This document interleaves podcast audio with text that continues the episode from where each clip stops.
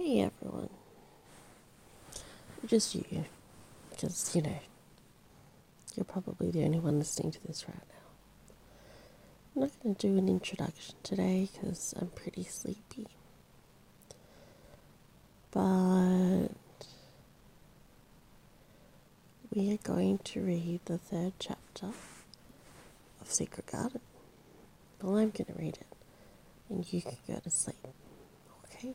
we'll just relax wherever you are.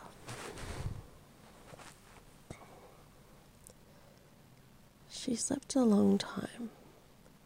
When she awakened, Mrs. Medlock had brought a lunch basket at one of the stations, and they had some chicken and cold beef and bread and butter and some hot tea. The rain seemed to be streaming down more heavily than ever, and everybody in the station wore wet and glistening waterproofs. The guard lit the lamps in the carriage, and Mrs. Medlock cheered up very much over her tea and chicken and beef. She ate a great deal and afterwards fell asleep herself. Mary sat and stared at her and watched her fine bonnet slip on one side until she herself fell asleep once more. In the corner of the carriage, lulled by the splashing of the rain against the windows. It was quite dark when she awakened again.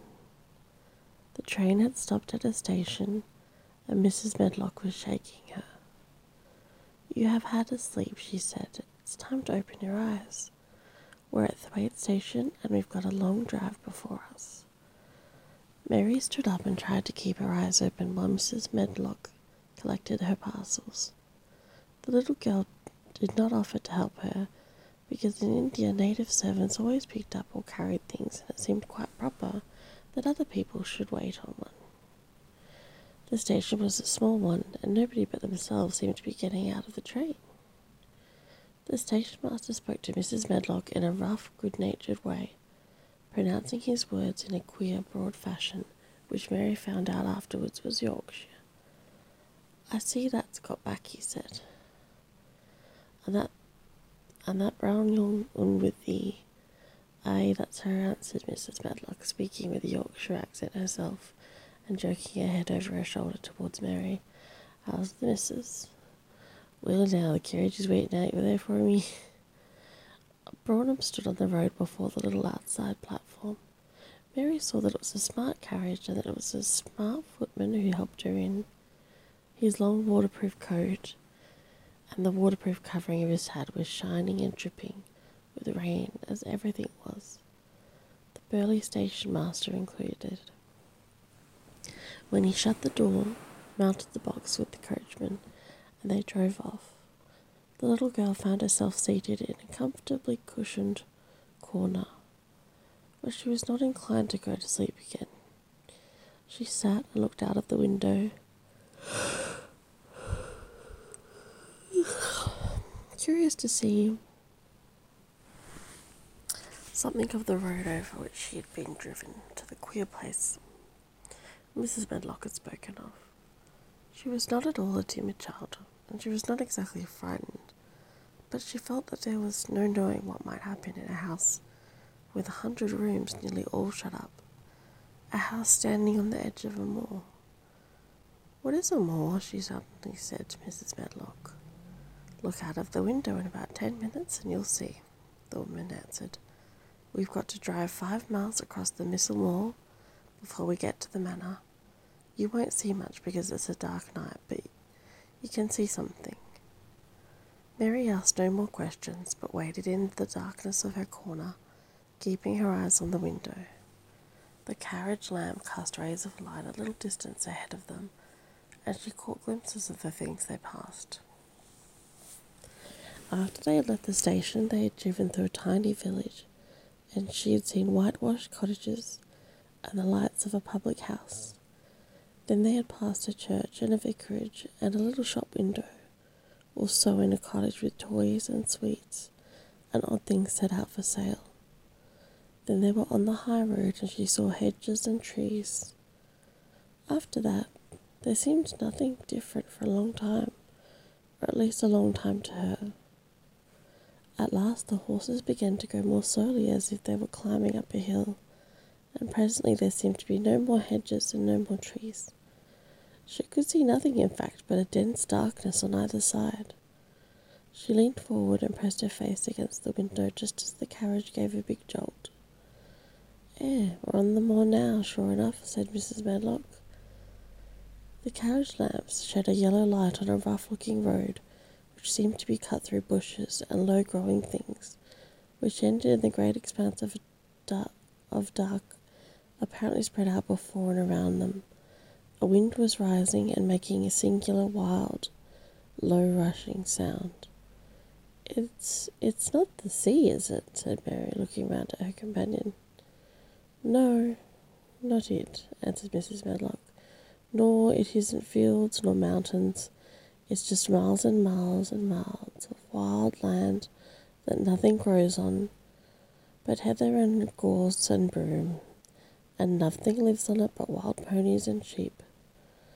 I feel as if it might be the sea if there were water on it, said Mary.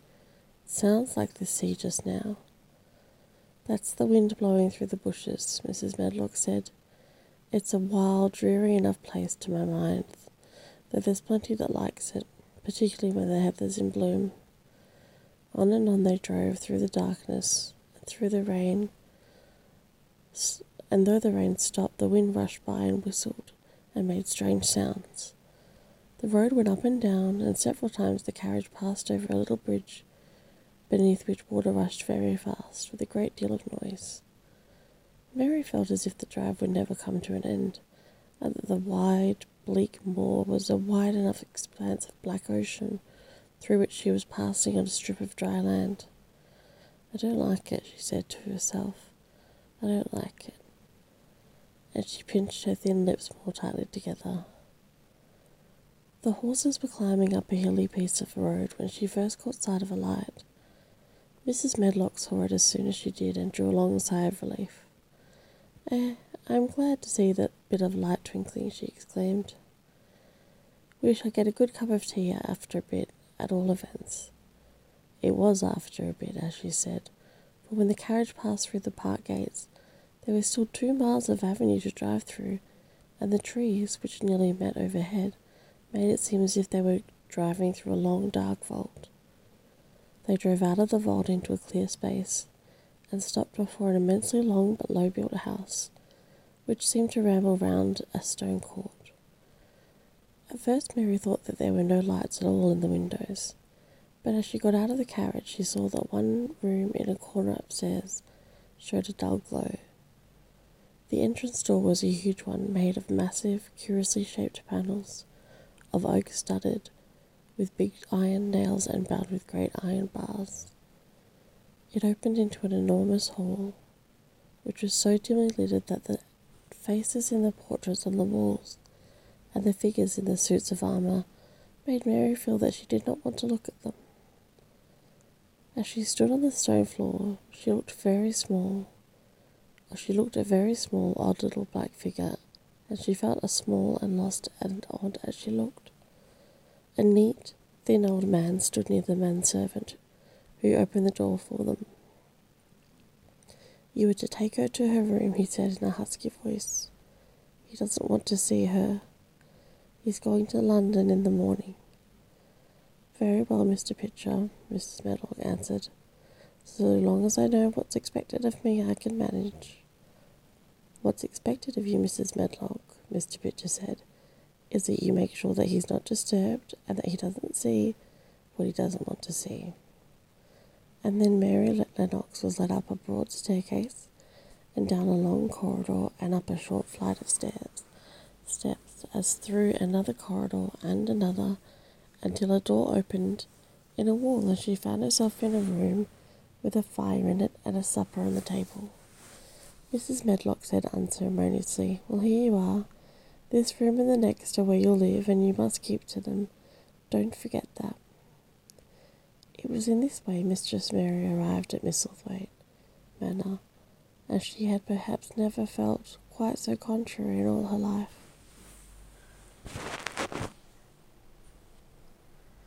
It's only a short little reading tonight, but hopefully that was enough to relax you.